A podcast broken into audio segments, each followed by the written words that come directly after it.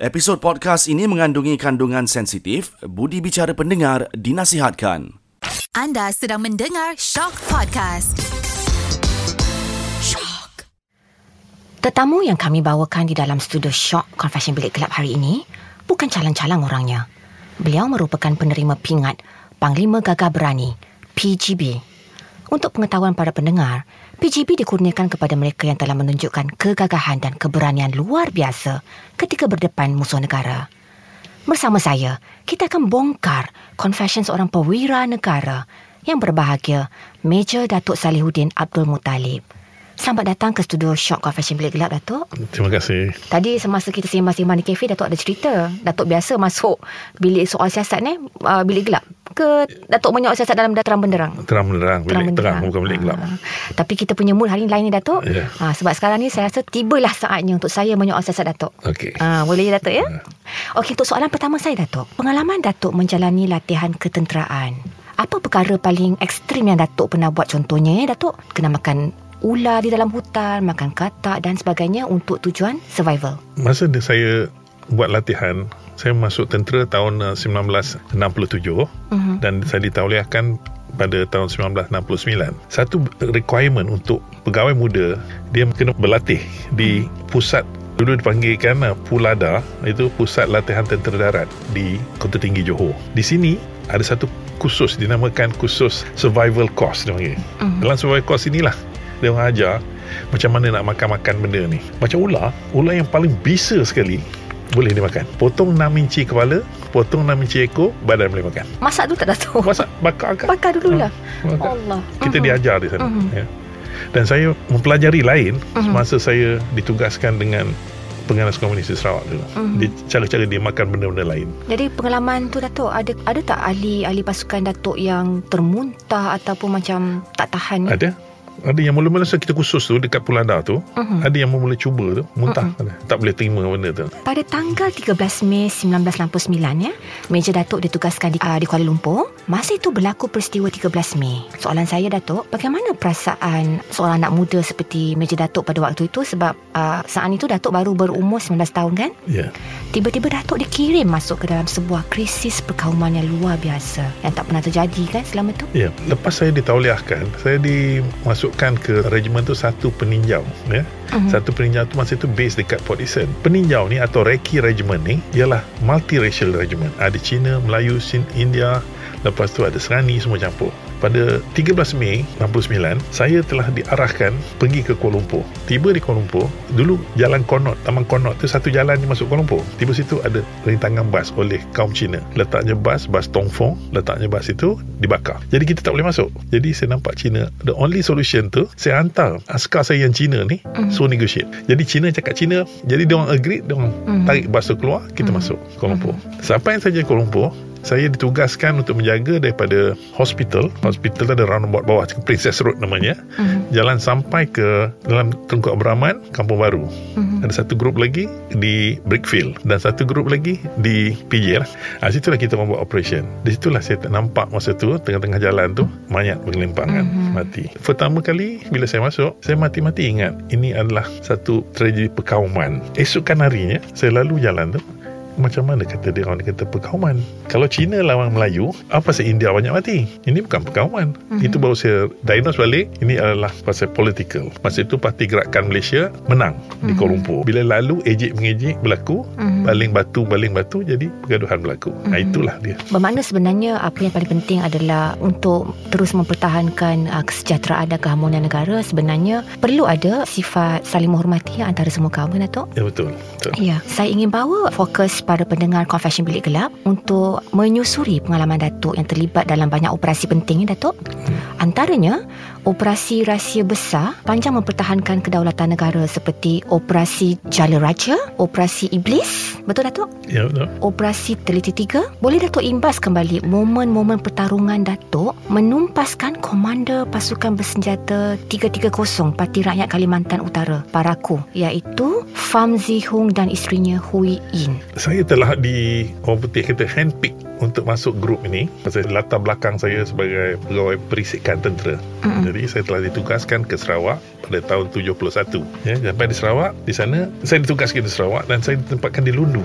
Masa itu ada berlaku satu pertempuran yang besar pada 26 eh, bulan Mac 1972 satu ambush berlaku. Komunis telah serang hendap uh, konvoi keselamatan sebanyak 15 anggota keselamatan daripada pasukan 7 ranger mati ditembak di situ. Jadi masa itu bos saya nama dia Tan Sri Yuan Yat Ling mm-hmm. dan uh, military boss saya ialah Major Maulud. Major Maulud ni later become a lieutenant general. Di situ kita sebagai pegawai tentera tapi saya ditumpangkan ke polis. Dinamakan satu sel dalam polis itu nama E7 hmm. ataupun dipanggil MISB Military Intelligence Special Branch. Jadi situlah. Saya dapat satu information daripada bawah saya Major Maulud. I want you to take these two communists who just surrendered. Your aim is to capture Commander 330 and his wife alive. Alive. Alive hidup-hidup. Hidup-hidup. Benda tu akan berlaku di Semanggang. Daripada Lundu ke Semanggang it takes roughly about 6 to 8 hours travelling. Hmm. masa tu hmm. jalan tak ada lagi. Jalan semua jalan batu-batu je hmm. tak ada tamek tak ada lagi. Jadi saya pun naiklah kereta terus sampai di Semanggang. Saya jumpa komunis lah, yang baru mm-hmm. surrender. Dua baru surrender. Satu dia surrender juga tapi dia tiga bulan awal. Dan lagi satu interpreter. Mm-hmm. jadi lima orang. Lima orang. Empat komunis dan saya seorang jadi bila masuk tu Saya boleh tengok lah. Tanya dia Interrogate siapa ni Macam mana dia hidup Macam mana dia ni. Lepas tu baru saya Diagnose Okay kita boleh masuk. Dan Sebelum tu saya cakap dengan bos saya. Dulu tak telefon tak ada. Mm-mm. Saya pakai telefon biasa Cakap dia macam mana nak tangkap ni? Dia ni bersenjata. Anak ayam Lepas aku kejar aku, Dia lari. Macam mana tangkap? Your job is to catch him alive. Tangkap je dia Satu whole komunis Sarawak Parti Sarawak collapse. Okay lah. Saya kata I take the challenge Jadi kita masuk lah. Masuk pukul 3 pagi satu konvoi daripada empat ranger yang diketuai oleh masa itu di MCO Tony Silver dengan DMIO Captain Azmi Hamid Bidin pergi ke Semanggang saya terus pergi Inkelili jadi dua split dua. Tiba tengah jalan pukul lebih kurang pukul 3 pagi saya turun masuk lautan terus. Aduk lautan. Tunggu situ. Jadi di situlah yang dia bagi saya restriction. Tak boleh ini tak boleh itu kopi tak boleh minum. Lepas tu mm-hmm. cooking must done at 4 o'clock. Nak menyampuk sekejap Datuk? Maknanya Datuk bila Datuk dan pasukan Datuk mengendap masuk menyusup masuk ha, tu ha? dan menunggu beberapa malam Datuk ya, ya di situ? malam situ Adakah pemandangannya seperti dalam filem selalu kita tengok tu kan? Muka dia celuring-celuring, eh, tak, tak, tak, tak, tidak ada tak, semua tak, tu. Itu semua pakaian saya semua pakaian komunis. Okey. Macam mana kau kasut-kasut ke kasut kasut biasa itu. Mm-mm. Pasal dia tapak kaki dia nampak tu dia orang boleh tahu ini askar punya kaki. Ha. Jadi dalam hutan tak ada radio set, tak ada communication tak ada. Uh-huh. Jadi kita gunakan DLB. DLB namakan dead letter box. Dead letter box ni satu tempat prominent area dalam hutan macam satu pokok besar Mm-mm. lain semua kena di pangkal pokok tu dia hantar surat. Ha. ha. jadi kita baca surat tu kita balas lah. Okey daripada situ kata move to one place. Ha, jadi kita move lah tempat tu. Saya masuk benda tu saya ingat lagi mana masuk saya masuk pada 18 hari bulan 6. Ha. 72 Jadi ikutlah follow the track lah Ikut dia punya instruction tu Pergi mana pergi mana Ada surat cinta ha, ya Surat cinta jalan uh-uh. Panggil date letter uh-uh. Dan situ juga ada Ada beritahu Makanan di mana Makanan di mana uh-huh. Kita tak bawa mm. makanan ha, Di situ kita Dia kata makanan di situ Kita pergi lah Begitu kita korek Korek tanah tu ada lah Beras ada Macam Dalam tanah Datuk? Dalam tanah. Ha, Jadi kita makan lah Betul. Lepas tu ada macam di inventory. Dia tulis. Itu apa yang kau nak ambil? Saya kata buat apa?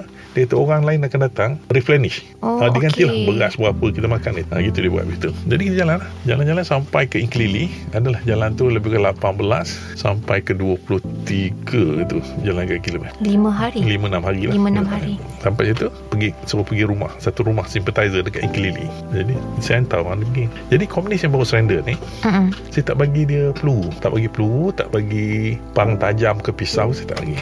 Mereka saya, tu dalam keadaan Tak ada tak ada lepas. tangan, tak ada? Saya bagi senapang tu lah Senapang oh. tapi tak ada peluru lah. Oh. Saya takut malam-malam saya tidur kan. Oh tidak diikat Tidak tak ada, apa Datuk oh. Lepas macam biasa. Lepas tu Saya bawa masuk Jalan. Jadi Saya takut malam ke Mana tahu kan kita yang tidur Dia tembak Saya seorang je askar. Lain tu komunis Tiba-tiba dia link lah. Cakap-cakap Berapa-berapa datang. Jadi pada 26 hari bulan Dapat link. Kata dia akan datang. Jadi bila datang tu Saya hantar seorang So bawa dia masuk. Hmm. Guide dia Bawa masuk.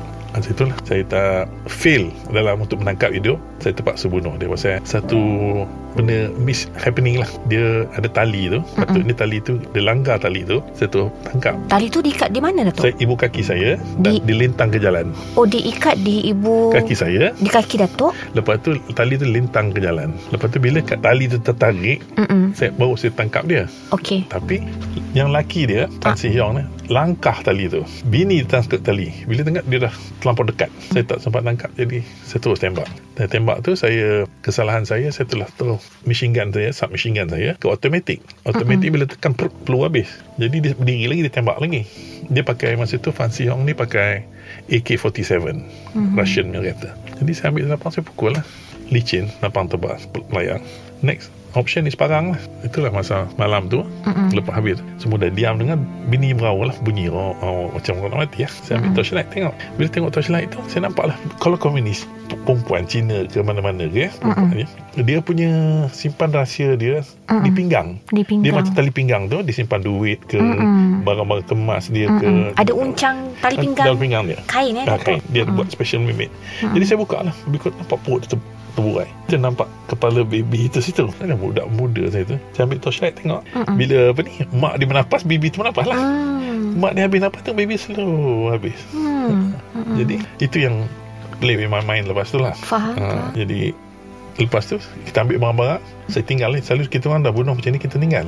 Ambil barang yang mustahak je. Macam senapang dia, peluru dia. Lepas Mm-mm. tu, dia punya surat-surat dokumen, Dokumen. lain dan semua tu. Kita ambil, bawa balik. Ada pasukan lain datang bersihkan. Lepas tu kita dah sampai ke situ Saya pergi ke police station ah. Inclave police station Bagi tahu dia orang Ambil kita orang balik Lepas tu Bawa askar daripada empat ranger Ambil body ni Itu dia terus Tu ambil benda tu rentetan daripada peristiwa itu Datuk. Datuk uh, dikatakan mengalami PTSD.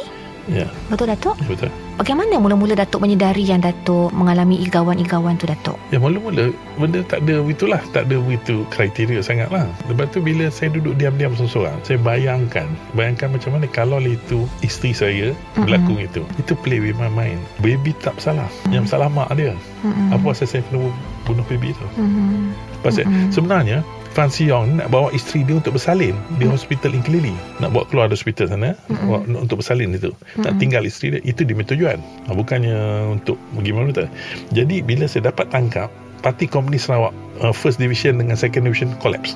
Bila saya fail benda ni itu jadi satu lagi operation nama Optility 3. Ha, Optility 3 ni pun ada dia punya insiden berlaku. Optility 3 ni berlaku di satu tempat nama di Pantu. Pantu ni jalan nak pergi dari Semanggang nak pergi ke Kuching. Saya dikerahkan untuk hantar surat untuk leader dia, Bom Mhm. Kicok ni untuk baca surat tu dan di nak suruh dia surrender. Bila situ hantar surat pertama tak berjawab. Hantar surat kedua tak berjawab tapi surat yang saya hantar tu tak ada. Aha. Tak ada balas apa. Hantar surat ketiga tak berjawab. Entah macam mana dia orang manage to negotiate, Mhm. macam mana dia keluar nak surrender. Saya tanya direct, saya hantar surat banyak kali kamu tak jawab. Apa pasal? Itu dia kata dia tunjuk surat saya. Yang kawan saya yang surrender dua tadi ni ada seorang nama dia. Dia tu mengatakan bila orang ni hantar surat kau tembak dia. Oh. Oh, itu itu pasal dia nak surrender pasal dia, dia, dia dah tembak. Dia Hmm. mm. aim tu dia nak keluar lah dah penat dalam hutan. Jadi tu sambil orang tu saya tunjuk lah. Saya pukul lah. Hmm. Ada saya pukul sikit. Jadi dia lepas tu dia tangkap masuk masuk. Maknanya dia. messenger person tu Datuk, messenger boy tu, Hmm. dia membawa message yang dia dia pun tak tahu Datuk ya sebenarnya. Siapa? Apa yang tertulis dalam surat tu? Dia yang tulis surat tu. Yang bunuh orang tadi tu, dia ada satu orang namanya. Hmm. Dia yang tulis surat suruh letak kat situ. Pasal dia link man, eh, tulis surat untuk Tembak. tembak saya. Okey, dia okey. betray me lah. Dia betray saya. Datuk terperanjat tak masa tu Datuk? Sebenarnya Ha? macam panjang umur lagi. Tak ada rasa feeling lah. Itu macam biasa je. Ya. Tadi Datuk kata Datuk gagal dalam misi uh, apa tu tangkapan Famzi Hong untuk Ya. hidup-hidup tu Datuk ya? Ya. Dan dituliskan pula dengan Ops Teliti 3. Ha. Adakah daripada kegagalan pertama tu Datuk gagal sekali lagi? Bagaimana Datuk bangkit balik? Uh, Ya, lepas gagal pertama tu balik-balik ke Lundu. Jadi special branch masa tu ada Tan Sri Yuan ni, eh, Yuan masa tu lepas Yuan dia hand over pada Datuk Ali Kawi, dia develop balik tu. Link balik untuk bawa ni. Tapi for your information ya, Sarawak Communist Party ni solely lain tau daripada Menanjung punya. Dia punya aim dia disagree dengan uh, formation of Malaysia. Faham? dia tak macam di Semenanjung lain dia nak kompetisi parti pada tepi recognize dia lain. Dia ideologi pun lain. Sarawak Communist Party dia ideologi more to Mao Zedong. Whereas yang di Semenanjung more to Lenin and Stalin Russian. Ya ha, itu dia punya lain. Dan Sarawak Communist Party is armed by Indonesian. Mhm. masa tu Indonesian konfrontasi dia bagi sen- senjata. Ha, itu dia difference very lain lepas I fail fail benda yang first one tu they plan another one. Jadi bos saya kata we try to lure it to come out. Ha, itu yang saya buat optility 3 tu. Mhm. ha, itu yang hantar surat. Mhm. Datuk balik-balik tentang apabila Datuk disahkan uh, mengalami post-traumatic stress disorder PTSD ya Datuk? Ini confession Datuk lah. Uh, adakah Datuk masa tu mengalami mimpi ngeri?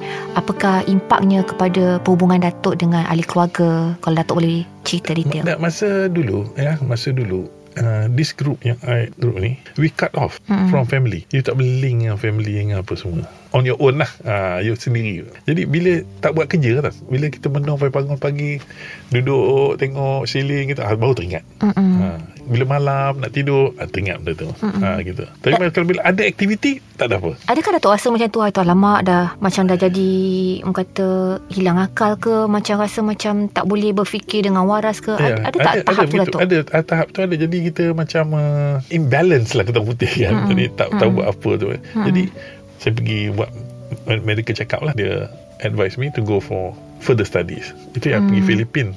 I went to Filipin Sambung untuk belajar. belajar. sambung belajar lagi. Mm-mm. Balik duduk just out of the environment Mm-mm. pun tak boleh juga. Mm-mm. Tahun 83 dia tak apalah kau berhenti lah. Itu I berhenti lah 83 with for pension dengan uh, medical benefit. Datuk, Datuk kecewa ke tak kecewa masa tu Datuk Rasa kecewa lah pasal Mm-mm. Mm-mm. Muda-muda lagi Muda Ah, ah. tiga empat tahun Datuk cuba tak lawan Perasaan tu Datuk La, Cuma lawan Tapi doesn't work Pasal bila saya nampak orang, orang mengandung Saya feel it Nangis ke apa Datuk? Tak ada macam Menung lah Menung seseorang. Macam dia, macam baby tak salah Yang salah mak dia. Hmm. Jadi that play with the mind. Kalau hmm. berlaku pada Adik saya katanya Atau Hmm. ni Then apa jadi? Okey Datuk.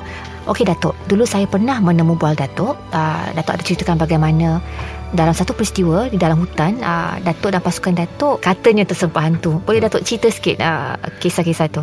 Yalah dalam hutan ni Saya tak pernah jumpa hantu pun. Ini yang Staff saya selalu cakap uh-uh. Ada hantu lah situ Semua dengan ni. Saya bila saya bunuh orang dalam hutan Mayat tu saya tidur dengan saya Saya tak boleh lepaskan ya? Jadi Tunggu besok pagi helikopter datang Baru ambil mayat tu. Tak takut Datuk Tak ada rasa takut pun Rasa je. Tak ada perasaan takut Tak ada lah. Masa tu muda lagi ya. Tak ada Perasaan takut tak ada langsung. Uh, tentang kisah ni Datuk yang kata tim Datuk terdengar uh, bunyi baby menangis dari kubur.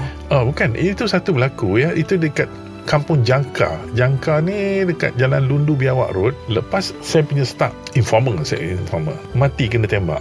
Jadi dia ni selalu bagi information pada saya. Mm-mm. Lepas tu bila dapat information Saya act on information lah. Mm-mm. Jadi bila saya dapat bunuh Mm-mm. Dia dapat duit. Macam dia punya Imbuhan. Imbuhan lah. Ha, Ada bagi Senapang dapat seribu Ah. Peluru sebiji 50 sen ke Seringgit ke itulah. Ha, Jadi dia ni tak boleh diam. Dia selalu bercerita orang kampung. Polis tangkap dia? Tangkap dia Gantung dia Kat pokok Dia orang tembak. Mati jadi, jadi saya pergi tempat tu Dengan staff saya. Pergi staff tu Dia, dia kebumikan apa Pada malam tu Dua tiga hari lepas tu Dengar baby menangis. Jadi tanya dia Tanya staff saya tu Siapa tu?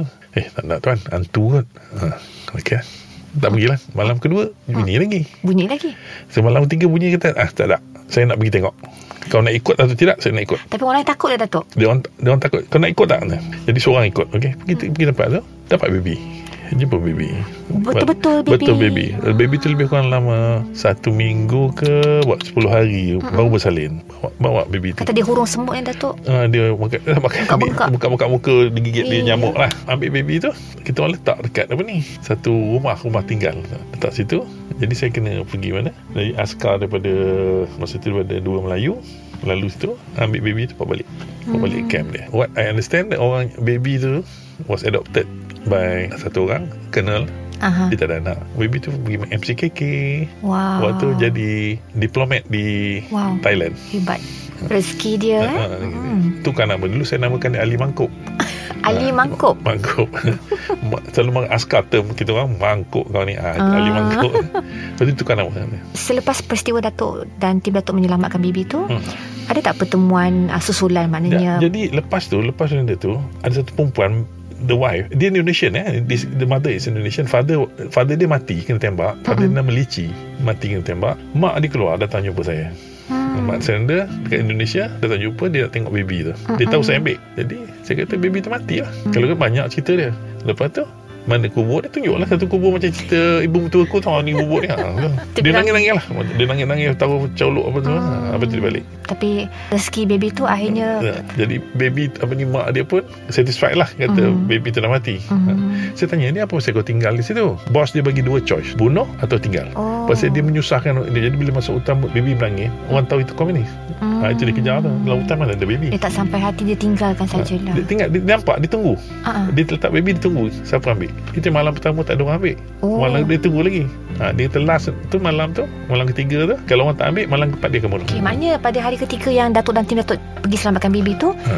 uh, ibunya ada di situ. Ada tempat dia nampak Ah, kita. Macam siapa ambil, siapa ambil dia tahu. Naluri seorang ibu Ha, Datuk Walau ha. bagaimanapun ya Tapi tetap kan Keazamannya Kalau Ya. hari keempat Tiada siapa mengambilnya dia, Datuk dia kita buat sebelum di- bunuh. Ditamatkan Ha, riwayatnya ha. Okey Datuk Ini saya nak uh, Bercakap tentang isu hari ni Datuk Hmm. Bagaimana Anak muda hari ni kan Datuk asyik Berlawan depan komputer je Datuk Hmm. Berperang dengan keyboard Datuk rasalah Kalaulah mereka ni dicampak Datuk ke tengah hutan belantara Boleh tak agaknya mereka ni survive Dia mati terus. Cuba Datuk huraikan Datuk Ya, asyik duduk dalam keyboard dia orang tak tahu apa ni keedaran luar tu. Ya, dia orang not exposed to outside world. Asyik dia dengan dia punya world je dengan komputer dengan itu semua. Ha, dia tahu bila bateri flat dia bagi kita bateri papa bateri flat ni. Ha, so dia charge. Jadi dia so engrossed dengan ini, jadi dia tak ada macam kat luar ni macam there's nothing. Kalau dia masuk hutan, how they going to survive? Dia not trained to be survive. How they going to fight that? Tak ada, tak boleh. Itu yang dulu ya, government Malaysian government ni ada buat satu uh, dipanggil nation, bukan national service, dia panggil PLKN tau. That's a good one Mm-mm.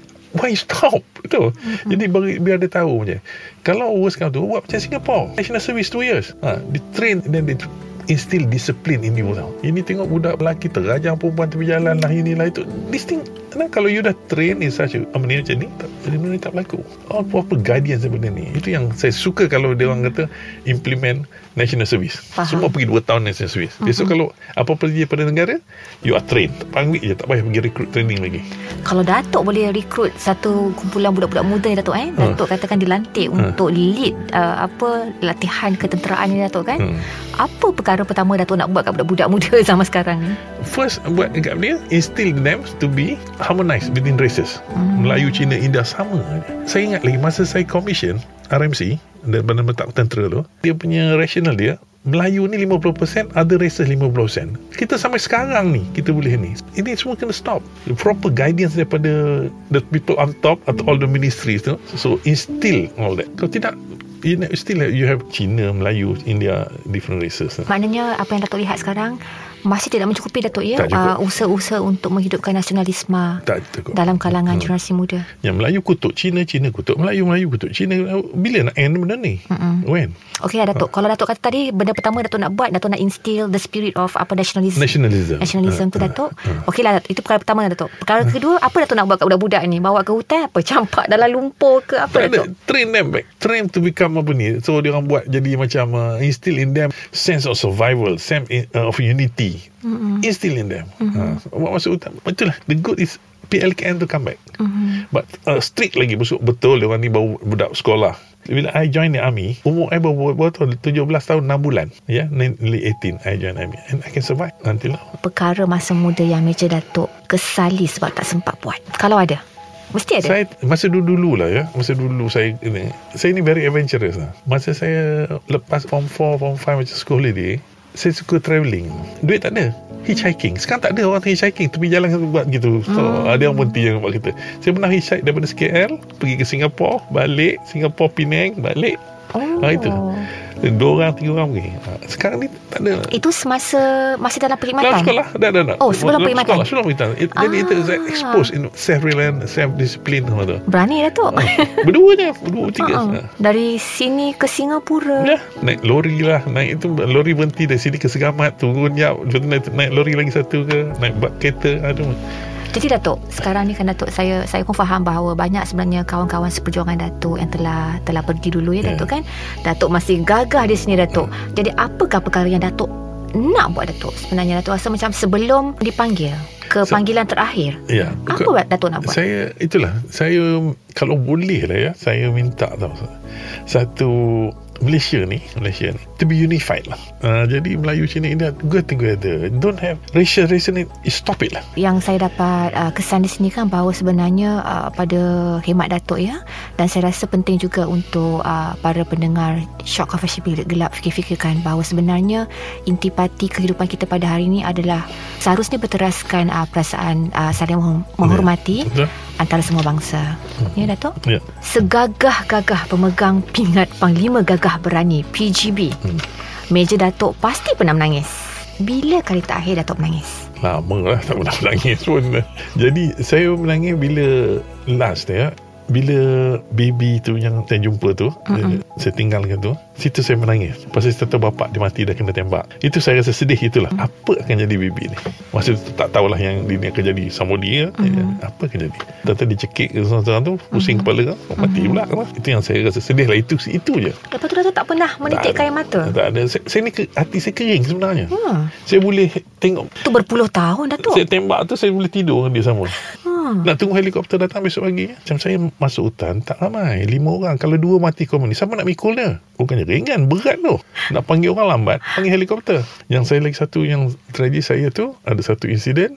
Mhm. Ini berlaku Bila seorang daripada Saya punya grup Mati. Mm-mm. Dia tak mati lagi Mesti dia kena tembak. Bila panggil helikopter. Helikopter datang Datang Tur balik. Jadi Dia suruh saya pikul Untuk keluar eh. Tapi Tengah jalan dia meninggal lah. Mm-mm. saya tanya apa pasal kat ni?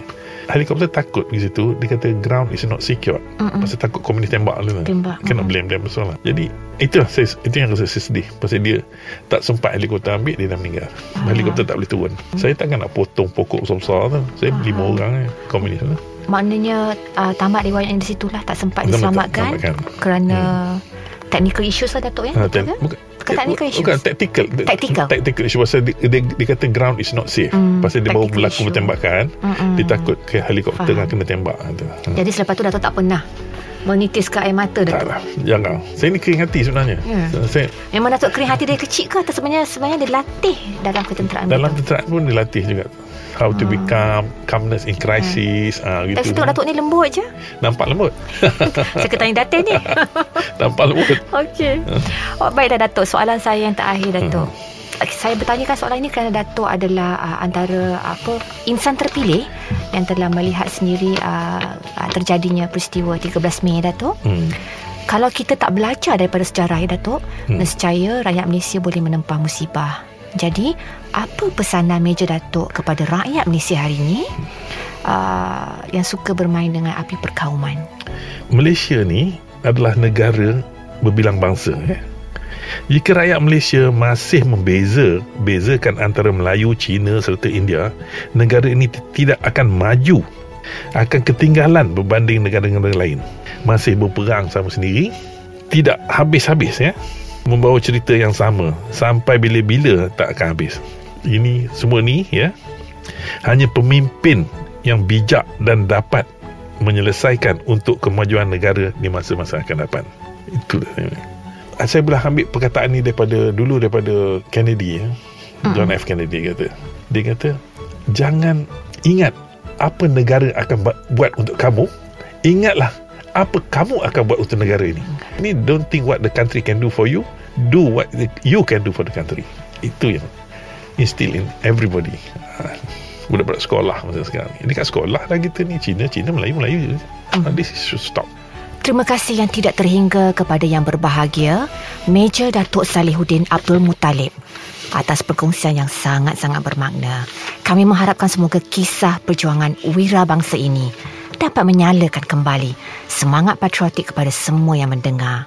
Sekian sahaja, kita bertemu dalam episod akan datang hanya di Shock Confession Bilik Gelap.